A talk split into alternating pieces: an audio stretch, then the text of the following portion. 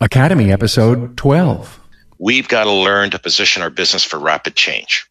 Imagine reinventing yourself every three years and then staying on top of it monthly like you are. Number four, you've got to have the right position for long term development. So that's going to take a lot of knowledge and ongoing entrepreneurship.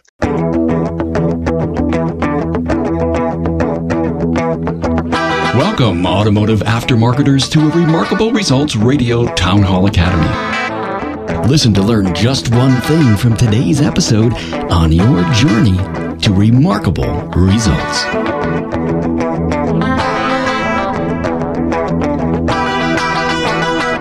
Welcome, aftermarketers, to the matching audio podcast of the Town Hall Academy video on what keeps you up at night. This is Carm Capriotto, your host. You know, we take a single topic each week with an industry panel and broadcast live Fridays at 12 noon Eastern on my webinar platform and on Facebook. You can learn all about watching live at remarkableresults.biz slash town hall. The show notes for this Academy episode is at remarkableresults.biz slash A012. Yes, we are in the 12th episode of the Academy. There you'll find in depth bios on my guests with options to listen to the audio podcast or even watch the video. I've heard from many of you who are excited about having the Academy lessons in podcast form, and I appreciate that. There's so much great content here in this digital audio broadcast that is so portable and easy to find. Not all of us have time to watch a video screen because we're on the move. So you can enjoy the wisdom put forth from your industry colleagues right here on the Academy podcasts. And thanks. Now, wherever you listen, I would appreciate you subscribing to that app, whether it's on Apple Podcasts, Google Play, iHeartRadio, Stitcher, or Spreaker, or others. Please subscribe. That way, you get the latest episode right on your smart device. And if you have my iOS or Android app, you'll find the Academy episodes there also. I guarantee powerful learning nuggets in each episode, and this episode's no exception. See, it's your peers who put on this tutoring and share their ideas, best practices, and passion on what works for them and where they've had their own successes and challenges. Remember, the library of episodes grows each week. Now, please use the search feature and tag cloud on my website to find your specific area of interest. Now, this is a very interesting Academy forum we talked about what keeps you up at night. It's really a metaphor for the ever changing world we live in. With me as a jobber, a service professional, and a business coach and consultant. Now, meet Jim Myers, owner of Eau Claire Auto Parts, serving the Chippewa Valley in Wisconsin, Bill Nalu, president of Interstate Auto Care in Madison Heights, Michigan, and Bob Greenwood, AAM, the president and CEO of Automotive Aftermarket e-Learning Center. Put your thinking cap on and enjoy.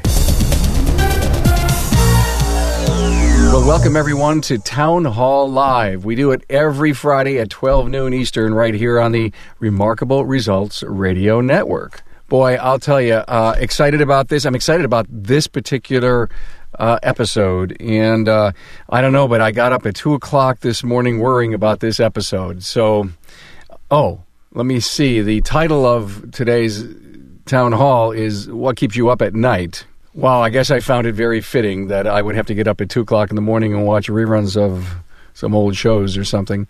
But actually, what keeps you up at night was really designed to be a metaphor on the ever changing, very interesting world that we live in here in the automotive aftermarket. So, where do we start? We, we have less than an hour. We're not going to cover it all. But the beauty of it is, is that we're starting the dialogue.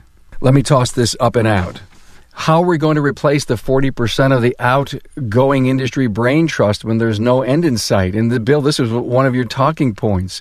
You know, is it the lack of in respect by academia that we've got to be able to, you know, bring in our youth to start? Uh, where are we going to get our skilled tradesmen? We are our worst enemies here. Would you agree with that? Totally. You know? Last night I had all these talking points in my head, and I think to myself, "Is this really a? Is, is, am I for real, or is this a myth?" We're a bunch of independent repair shops that don't know how to work interdependently. Was it? I think it was Stephen Covey that said that you know the, the industry timeline, the industry uh, pattern is that you know you, you when you're born into this, whether you, we're talking about life or we're talking about an industry, you're born dependent and then at some point in, in adulthood you become independent and then hopefully in your wise elder years you realize that you have to be interdependent and and that's I guess that would be a good place to start. Are we ready to have a conversation whereby we talk about the fact that we don't have to give up our independence as shop owners in order for us to work together interdependently? So the dialogue, and there's a lot of dialogue going on out there, Bill, and I think you know it. We all know it. It's it's happening at every level of the industry. There are more um, association execs, ASE, NATEF. They're out there speaking every day. There is a ground swell to get this paradigm to shift. I think it's going to take more work than we're we're actually giving it, and and, and it's great to open up that dialogue. Uh, Jim, you know, as a jobber and a supplier to our industry, you know, you perform a very critical uh, job for us. What what's keeping you up at night, thinking about how you're going to continue to be successful with all the pressures on running a great business? One of the things I've been talking about is B2B, business to business through whether it's Amazon or, or someone else. Uh, no longer is on certain parts, folks don't even call their local jobber. They just go right online. They think they're they can get a uh, better price. They, they lose the value of having a, a local jobber that can meet their needs, deliver their parts when they need them, run over for a bolt, you know, find the hard to get things. And by not uh, giving us the, the day-to-day business, shooting that off to, to uh, different suppliers where you know it's harder for us to make our living. So it's real concerning. Let me ask you a question. When did you start getting concerned about the the, the Amazon factor? How long ago? Probably within the last three four years is when we've really started seeing it. Um, you know, obviously shops, you know, they, they want to save money. They want to do the right thing for their customer. Not only shops, but retail people too as well because we do a little bit of retail business. So it's been going on for some some time, and it's it's noticeable. There was a, a, an article just written recently by Derek Kaufman from Schwartz Associates, and actually it was he, Bob, that coined the term business model trans- transformation. I actually spoke to him this week, and he is going to be on, and we're going to chat with him on this. and And I actually asked Derek Kaufman, uh, this this new acronym uh, BMT. He says I'm going to take credit for that. That that was me. That that hit, and, and really, it's a great article. And he and I are going to talk about it. It's all about how business is changing. And one of the things that he said to tie in with what you just said, Jim, is that Amazon is a learning machine. and he says there's nothing that they're not going to figure out on how to do it. And, you know, and I posed up a few challenges that I would see the service professional having. How are we going to, you know, deal with course? How are we going to, you know, get, you know, call up someone to to help me through? Are we going, Bob? And, and this question is for you because you've got a lot of great clients that are very successful. Are we moving to a purely transactional relationship? Look at 2017 as basically being the same point the internet was in 1997. It was 1997, 98, 99, the internet started to take off. I look at the industry in the aftermarket now being at that same point where all of a sudden we had to learn what the internet was all about and how it's going to affect us and how do I utilize it to my advantage. With the autonomous vehicle, electric vehicles, all of those are coming into play. We can't we can't put our head in the sand. And so what Derek Kaufman is saying about this business model trans- transformation is absolutely critical that we discuss it, examine it.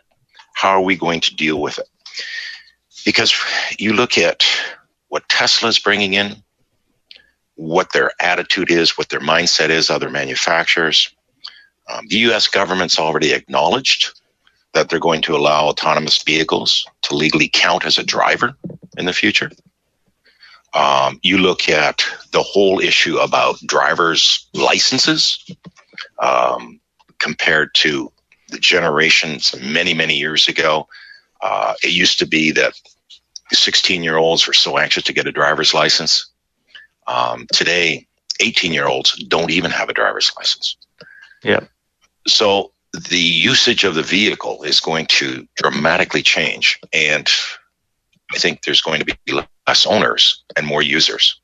You know, the, the, car park is 200 and some million, and I don't necessarily believe that we're in our lifetime, and, you know, no matter if we're 40 or, or 60 years old, that in our remaining lifetime we are going to see the shift be that bad that it is going to cripple any major section of our industry. Although the reason for the discussions and the reason to look in our crystal balls is to say, what can I do today to totally be aware of what I'm doing and to maybe shift some of the stuff that I'm doing? And, let me throw this idea out at everyone. I think the shift to specialty, and, you know, I don't know, Jim, I'm not sure if you see it in your area, and Bill, but when you look at the, the, the, service professionals that are doing just Japanese or just European, uh, or they're just fleet specialists, are they going to are they going to be able to be uh, successful more down the road? Because if if you're all makes and all models, and you know the autonomy, the the ride share covers a, maybe a bigger portion of that. Would, would that be a reason? Again, business model transformation, even in the service sector. Where are we or you going to evolve to? Bill, does does that strike a bell at all? It does, and at risk of oversimplifying this, and and I dare say somebody with in Bob's position, looking at the industry from thirty thousand feet, the handicap that he may have, if any, is that he may not see just how fast. I mean, when I say how fast, I'm talking in in at Jim's counter and my counter, how quickly things are moving. I mean, like monthly, like weekly, there are shifts that are occurring that we can see right now on the street. And and um, I guess to, to tie back into what we were saying about Amazon, I say I want to be the devil's advocate here in this argument here. I mean, as, as late as last night, I thought to myself, yeah, Amazon is about commoditizing uh, our lives, and we are supposed to be in the camaraderie business. You know, like like we're somehow supposed to be above being commoditized. Well, let me remind the rest of the industry. I was a former Shell dealer, and and probably half the industry were former gas station. What is the biggest commodity going back a hundred years? Gasoline. What did we do? We had our price signs up on the wall, and we were killing each other over pennies. We were living and dying by the pennies. We've been living with commodity, uh, with a commodity business model for years, and the way we got past that is we would move somebody from commodity to camaraderie. And the way we did that back in the day is somebody would walk in and we had all the traffic that we could ever imagine. We just thousands of people. And little by little, before Amazon was ever on the radar screen, we started having credit cards and we saw less traffic coming in the door, less handshaking, less eye contact. And so slowly, this is just a progression of that. And so I guess I want to challenge us, even though I agree with the sentiment here, We've got to do something different. We've got to find a way. And, and so the, the issue is how we're going to reach people outside the four walls, outside the half acre, two acre lot that we live in 10, 12 hours a day sometimes. How are we going to reach out to the world? And that's where, this is where the challenge is. This is where things are going to make it. This is where what Jeremy O'Neill said a, a few, a few episodes ago is you've got shops that have been in business for 20 or 30 years, they will be gone in six months. And, and, and conversely, though, the good news is on that is that there's shops that are opening today that will be thriving six months from now as if they've been in business for 20 or 30 years. So it all depends on, on which way we're going to tackle this little this little problem of ours. You know, Bill, if I can add to what you're saying there, my concern is this is that you look at the shops that are going out of business those those owners they they just didn't want to change or embrace the new aftermarket and where we're going. We can't change that. I agree with everybody as far as the industry starting to talk about this uh, but we're still not seeing proper uh, action at the at the grassroots level at the shop level. Owners are still sitting there contemplating and going uh-huh uh-huh uh-huh. If the facility has got to grow um, my concern is is that 15 or 20 year amortization on a building, I've got to have future business surety. I got to make sure my business is going to grow and prosper and be profitable to be able to support that kind of amortization. And our industry is changing so rapidly that I truly believe you have to reinvent your business model every three years now. You have to be on top of that, or you're going to die. Succession planning in the future. Jim, you, you brought this up also. Uh, if you look at valuing your business based on the last five years of financials, will that continue to be smart based on where the future is coming? Do you would you almost base your the value of your business on its ability to tackle and handle the future, based a little bit on the past, but very much on your correct business model? Yes, I would say more on a uh, what are you going to do to get the business in the future? What you've had is past. Um, you can't look back. Uh, you can use it for a reference, but how are we out attracting new customers, building relationships with the service dealers that we have now, helping them grow their business. Because if they're not growing, they're not buying. And what can we do to tie that relationship together? Um, what different uh, specialty items are we going to try to to attract? Whether it's our machine shop or paint matching, whatever it is, what are we doing to help others build their business tie back to us. He brings up a great point, Bill and Bob, that, you know, as a jobber in our industry, he has a fallback of hydraulics. Uh, do you do paint, Jim? Yes, we do. All right, so he's got paint, he's got machine shop, and, and you know, if Amazon or any e-commerce auto parts supplier is going to siphon something, you're already living in the world of a business model transformation. You just may be doing more business in, in those other areas and, and, those would be awfully hard to. I mean, I can't say that in 20 years you can't send a chip over a camera and have a quart of paint sent over by a drone. Maybe that could happen.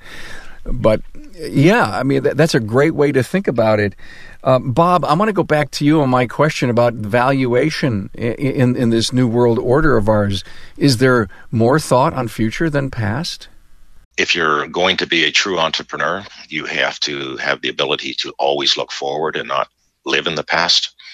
You have to have a very uh, open mind to concepts and ideas, but prove them out. And as you know, Karma, prove it out mathematically that it, that it does work and make sense. If people are not going to have that mindset of always looking forward and always want to live in the rear view mirror, you know what? This is not the business for you. It, it's it's time to move on. You know, Bob brings up such a good point. I had the uh, pleasure to be with Mr. Greenwood this week an hour and a half from where I live. He was in Rochester, New York, doing a seminar, and I was able to listen to half of his class and then go to dinner with him. And when he says you have to prove it by the math, he means you have to prove it by the math. He had everyone in that room with their eyes wide open going through uh, all the justifications of you know efficiencies and proficiencies and productivity and you know there were more spreadsheets helping the the owners that were in the room understand what they had to improve because of, of a weakness or two and, and at least to find out how successful they were so you know bob is right we we are dealing in so many concepts here but at the end of the day if you can't make money at it right bob it's just not worth doing you're you're a business entrepreneur. You're a CEO. You're supposed to work smart and develop that company. That's your job. But as we've all talked about in this industry, too many of the uh, shop owners and managers work in the business, not on the business. And it is imperative to work on the business today with with the change. And, and Bill's absolutely right. And even though I'm at thirty thousand feet, I totally understand that, Bill. But um, working hand in hand with my clients, I understand the quick change that's coming and the rapid change. And fortunately, they're aware of it. And like you, they're on top of it, but they're watching others around them just shrivel up. And my concern about this is from a moral aspect, gentlemen, from a moral aspect.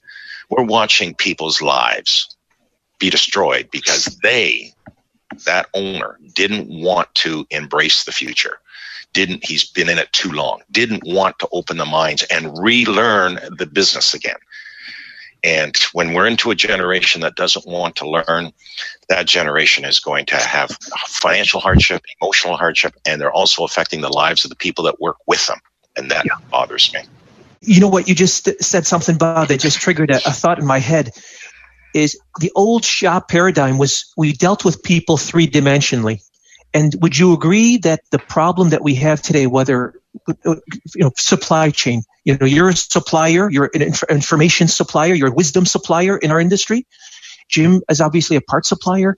We're suppliers to, we've had this conversation before, we're suppliers of, of repair to our customer and, and services. Instinct tells us that life is competitive. But I think on a, on a different level, you know, the survival to the, you know, it's the survival of the fittest. But I think the, the wise one here, and I had written this down earlier, uh, uh, wisdom shows us that, that life is, is collaborative. You know, that we have to somehow now engage folks two dimensionally online to express to them what they may find out. So, with regard to pricing here, this is this is the big hoopla right now. Is is how much? How much? Right? How about we have a conversation with the and we're by the way, in case and this might be a discussion here, we can take some time. I think it's worthwhile. If we don't have a conversation, uh, when somebody calls up, if we think we're too good, to say to somebody, well, you know, we can't really give you a price unless you bring the vehicle. And can you imagine if I contacted you and said, Bob, how much do you charge, you know, for coaching? And Jim, how much do you charge for your part? Can you imagine responding to me and saying, well, you know, I really can't give you a price unless you fly over to Vancouver or I come over and, you know, Jim, you know, uh, Bill, you can't, you know, I can't give you a price unless I send you the part and then I'll, uh, I'll, I'll, I'll send you both parts and you tell me whether you want premium or not premium and then we'll talk about price. That's ridiculous. That's just not going to fly anymore. So my, my suggestion is, is we're going to have to say, Mr. Customer, you know what? Let's have this how much conversation. But while we're having the conversation about how much, let's talk about why much, right? Let's find, let's talk about the why in the how much. This is something that has to happen all at the same time.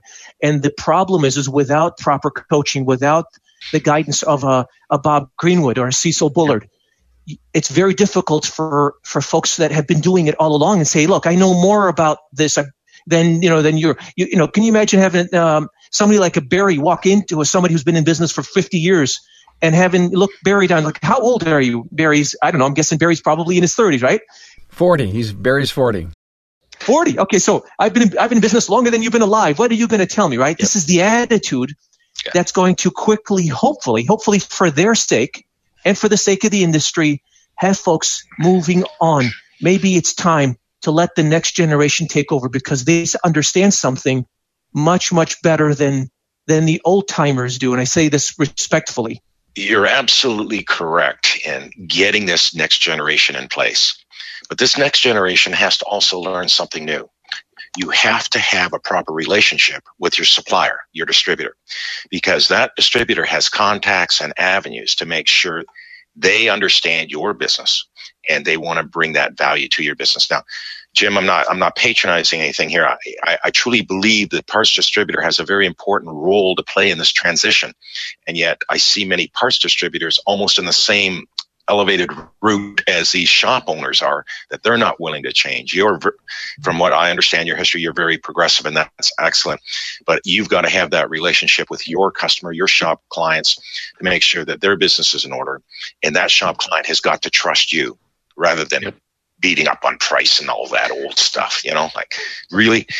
So yeah, that transition has to take place. And Bill, you're right. Those conversations have to be, and but it has to be supported by action. And I, you've heard me say it before, behavior never lies. And right. what they say and then what they actually do are two different things. And that's the part that really disturbs me.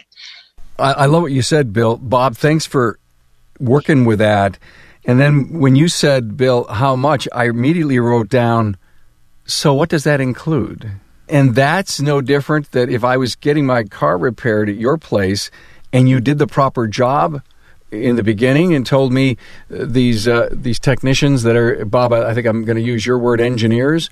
Uh, you know, diagnostic engineers. They're going to we have all this equipment, and, and, here's what diagnostics really takes. And then when you're all done, totally explain what it is. And in your case, Jim, when the guy says, "Well, how much?" He said, "Oh, by the way, don't forget, we're going to deliver that thing over to you, you know, like in lightning speed. And if we had a if we had a Star Trek transporter, we would we would do that.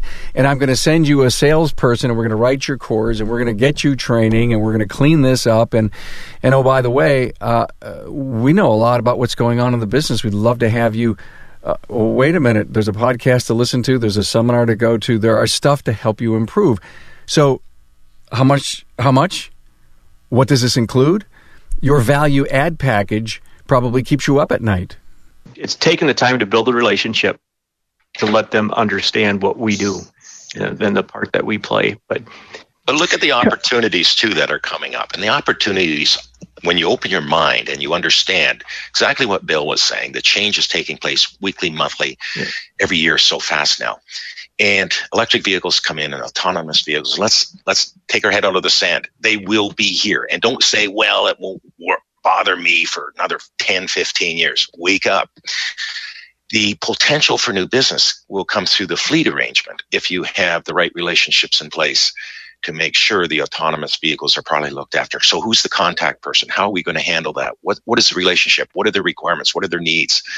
And uh, I've got to, as a business person, be able to open that door and have that conversation.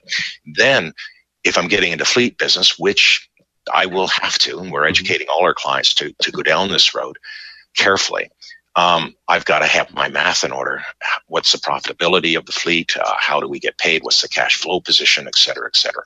Don't want to bring Mr. Kaufman in into this conversation again, but I'm going to because when I had my pre-call with him yesterday, he told me some of the projects that Schwartz Associates is working on, and one of them, and, and this is I, I want to land this a, this ADAS thing right on your laps, real hard.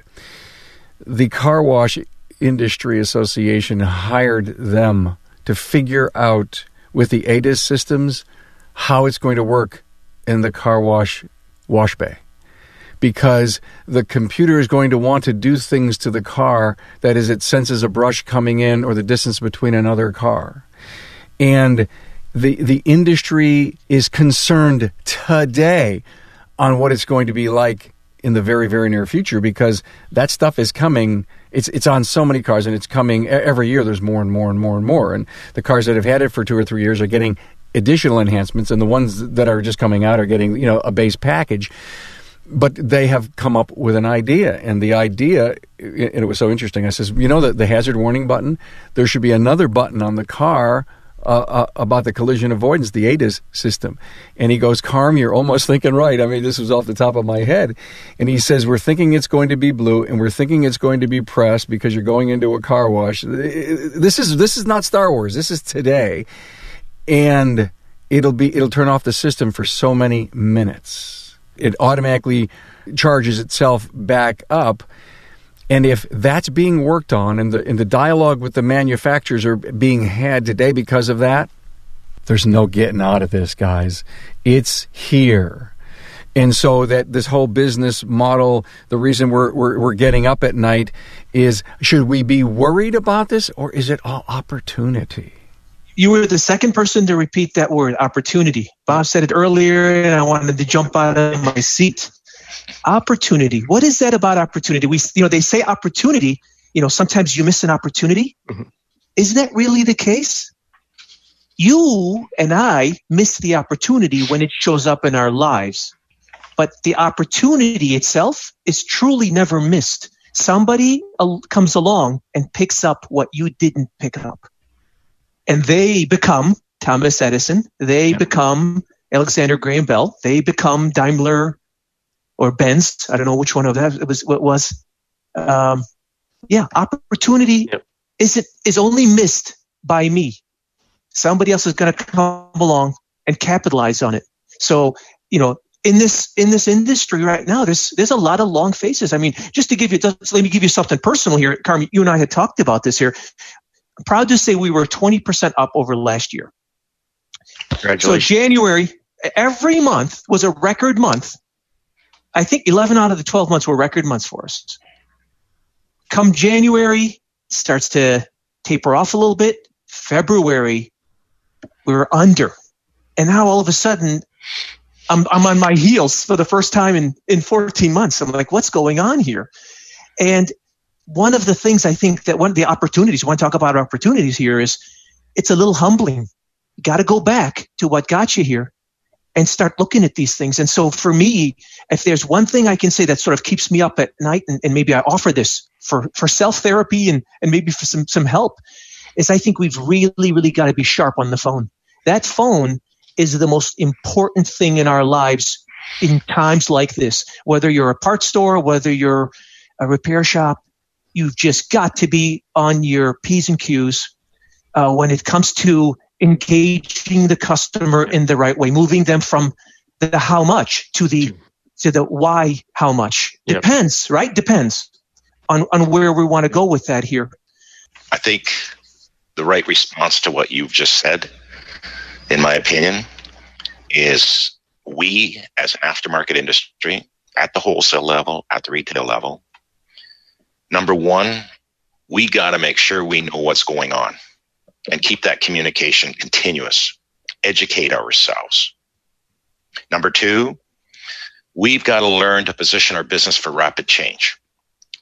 Imagine reinventing yourself every three years and then staying on top of it monthly like you are. Number four, you've got to have the right position for long term development. So that's going to take a lot of knowledge and ongoing entrepreneurship. One thing I really get excited about the aftermarket is that it's in my career, my 40 years I've been in this, uh, pretty darn good at reinventing themselves and taking a good hard look. But it's it's like the groups like Jim belongs to. It's it's like the, the contacts that you have, Bill, and, and how you interconnect and go to different meetings and associations. We have the contacts to have these discussions with people that are actually on the same playing field. So that to me is a positive. So the aftermarket does have a great future for the ones that get it. I wanted to say in response to what Bob was saying, you know, I, I mean this 100% sincerely, Bob.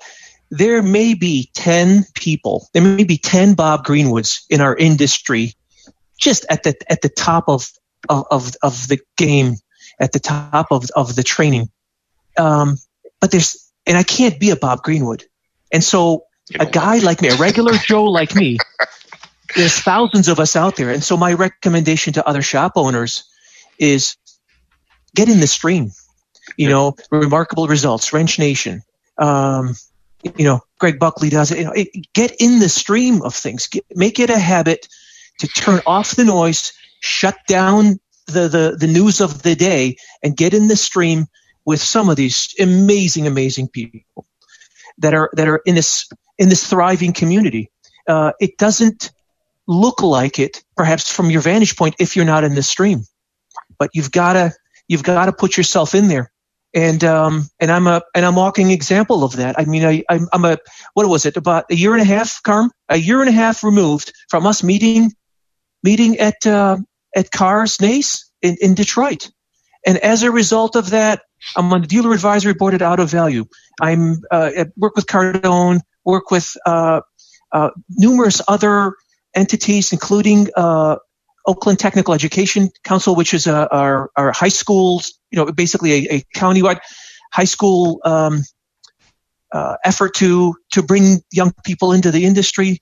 And and uh, it's amazing what can be accomplished when you get in the stream, when you get in the this, the airspace of really truly great people like a, a Bob Greenwood, Cecil Bullard, yourself. Thank you, Bill. Appreciate that. You, you know, when I think about uh, the challenges, what what keeps us up at night? What about retaining good people, Jim? Uh, you know, you've got to. That's got to be a, major pro- a concern of yours. Very much so. We've had good folks over the years. You got to have a atmosphere, a work uh, culture that people want to come to work. They want to be there.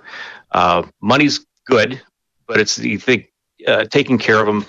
You know, be concerned to, about them as a person. You, never want to be real close friends with your coworkers. That's hard to manage, but you still need to be uh, uh, to the point where you actually care about them and they care about your business. It's it's their business as well, and you treat them like like a partner. Do you worry about that though? Uh, you know, say say you know look look out over you know a three to six to nine year period. Are you going to be um, on the hunt for good people, or are they going to stick around?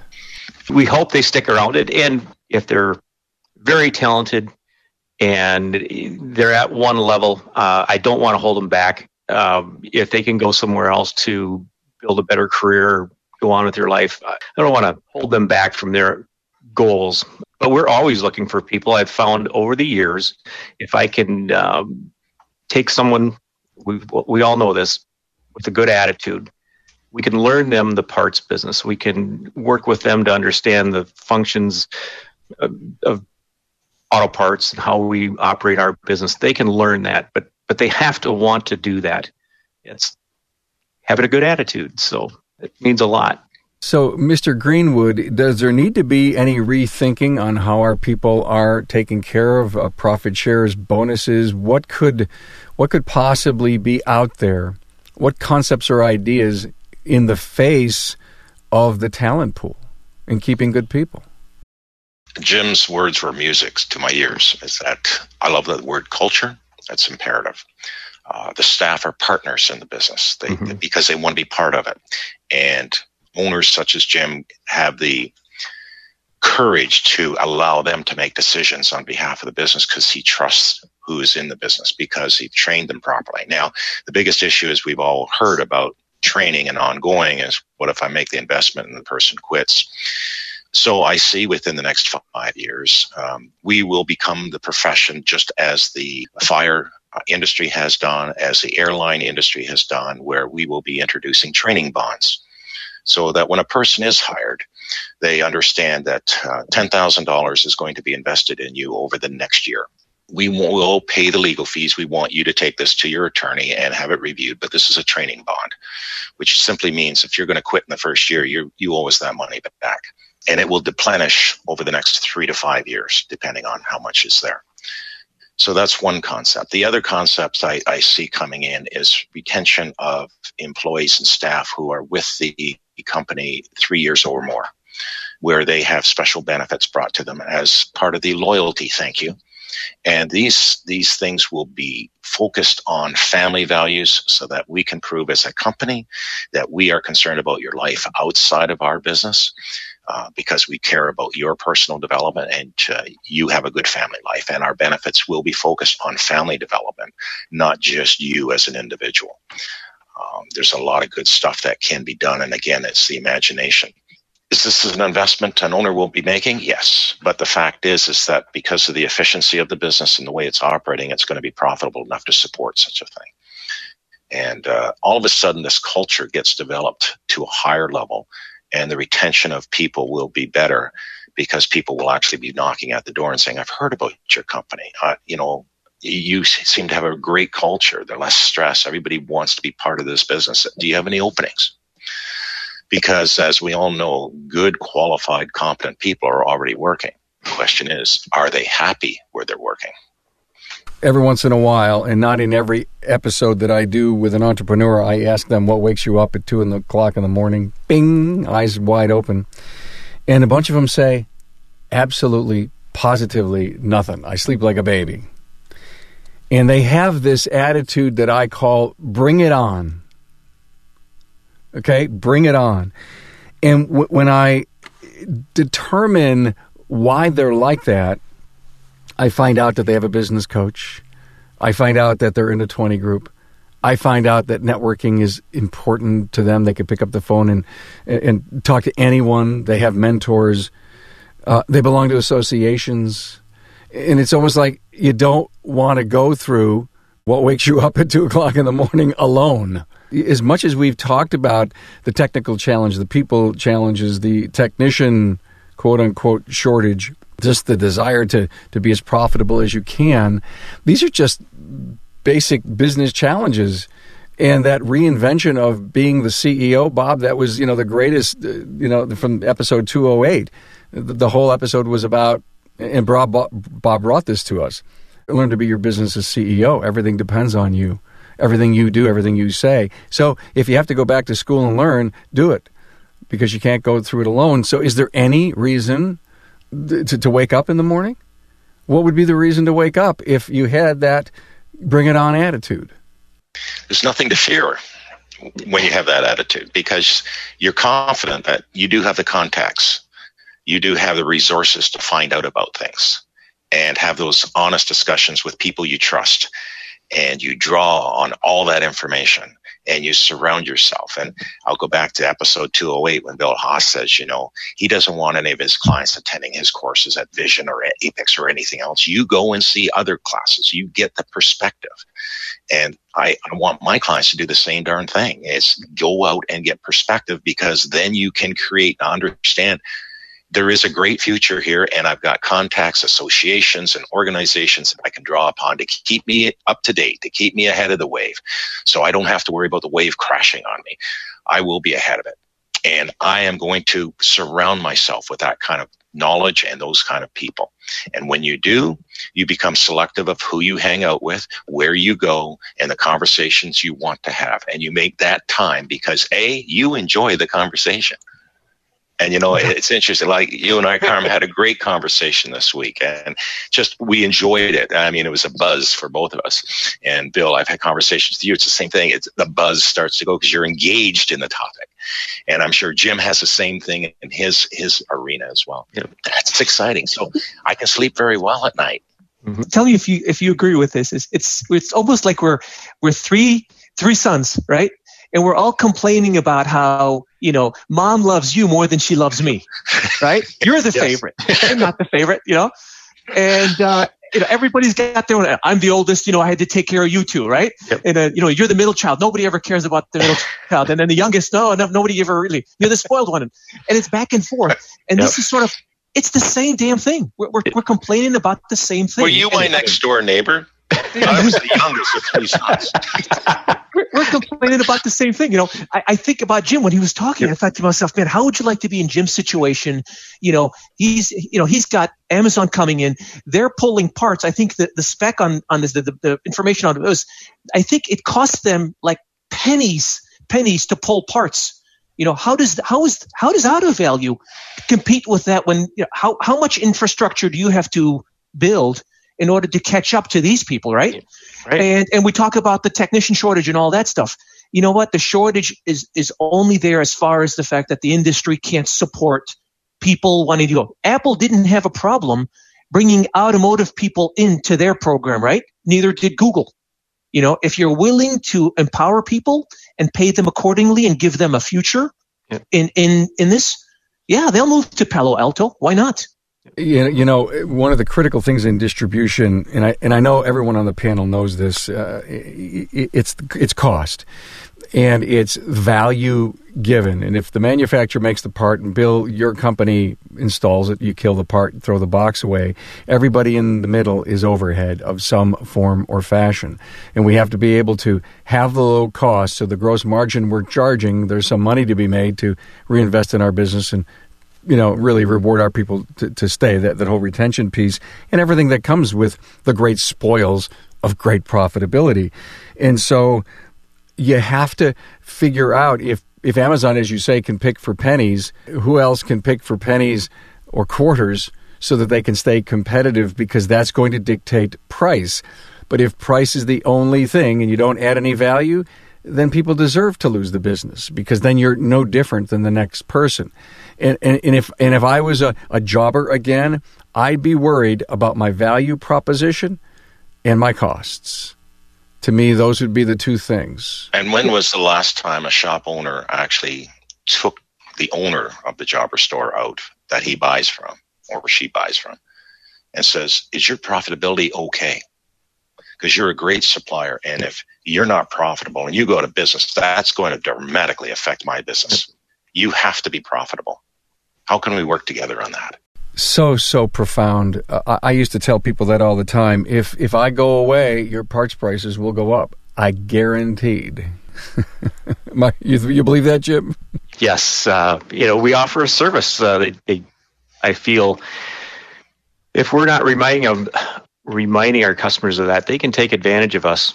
Um, you know, we'll we'll run ten miles for a three eighths bolt and we'll run back and get a 3 8 bolt by four inches the next time. And, and you, you know there's no money in that. But if we're not there to do that, who's gonna who's gonna offer that service? We're hoping by sending over the box of O-rings to pick out that maybe next time he needs a alternator, he's going to give us a try. And that's the thing that worries me is that the traditional jobber that you are, and man, I can relate to that thing to the nines. If you're going to run for the nickels and the dimes in aggregate, you're running for a great customer who spends a lot of money for you. So it, it's all it's all in the mix. If they buy everything from a you know an online e-tailer, then they pick up the phone and call you for the O-ring assortment. Can you drop it down? You're probably going to have to say no. We yeah, we don't say no. and that will be your struggle to to manage your costs because if the sales aren't there, you're gonna you're obviously going to have a, a, margin issue. Uh, how you have to pay er, pay for everything. Jim, yep. can I challenge that for a second? Here, okay. I, I'm I'm one of your customers, right? Sure. So so let me challenge you on that here. I want you to drop that guy. I want you to drop as a as a shop. Yep. That um, that is one of your best customers, right? Yep. I want you to drop that guy because Sweet. that guy is taking advantage of you and me in the process. It's costing us more. Sure. When I'm, it's always easy for me to, to tell you how you should run your business better because it's a little bit, you know, it's a little much much easier to look out than to look into a mirror. And so one of the things that, and I, think we talked about this during that, that supplier needs uh, webinar, you're going to be moving from being a part supplier to being a program provider. Yeah. And the program includes the ability to make you more efficient, you as a repair facility, make you more efficient and lower your cost by virtue of you doing what we have determined needs to be done and so forth. So that would be tiered delivery systems, right? If we can deliver the part the next day or in two hours, and cut down that that cuts down payroll, that cuts down insurance and vehicle maintenance, and you could cut down your your delivery vehicles in half yep. just doing that alone, right? Right. And um, to say nothing of the fact that if we could get VIN decoding, dealer level VIN decoding, mm-hmm. what that would do for wrong parts and all sure. and, and all that stuff. So I want you to fire that guy, and, and to the to the extent that we do more of that, uh, and and and collaborate good shops yep. working with good suppliers will will start to eliminate some of the the damaging aspects for again for their sake and for the sake of yep. the industry this isn't this isn't it's this isn't me against you shop, shop owner to shop owner this is me versus me and you versus you every morning we get up and we wonder why we're having a problem here does it, has it ever occurred to you to look in the mirror and say, what could I be doing more than I did yesterday? Sure. You know, when you when you look at it that way, Bill, I, I, I totally understand your perspective, and it's just like saying a shop owner is going to have to seriously look at the next year, year and a half, two years, uh, should they specialize, and uh, because of all makes and models, not going to be able to be there. So now we're looking at a supplier uh, looking at their business model and they say, who are we going to be doing business with? And the so-called clients that we choose, do they have good longevity? Uh, because I can't afford to deal with shops that are going to go to a business and I don't get paid. Yep. And, uh, you know, parts are going to change into software programs and apps and they've got to be on top of that. But how do you, how do you do all the perspective of the old 1980s style shop owner and then the new modern 2020 shop owner? uh, that's a heck of a diversification in the supplier business. And uh, so a lot of decisions are going to have to be made at that wholesale level as well, just as same as the shop level. Well, look at it's the top of the hour, I believe, and I have so enjoyed this discussion. And in fact, I think we did good, but I think there's a lot more to talk about. This is a, I think it's a big issue. So, uh, boy, um, I, I uh, I received a lot. I believe our listener has. I, I hope to see this thing get a lot of legs over the weekend. We'll have it repurposed out maybe by Monday for you all. I thank you so much, my friend Bill Nalu, my friend Bob Greenwood, and my friend Jim Myers for being on the show. Great meeting you, Jim. You. Yes, great meeting you guys. Enjoyed this. Thanks for being on board to listen and learn from the premier automotive aftermarket podcast. Until next time,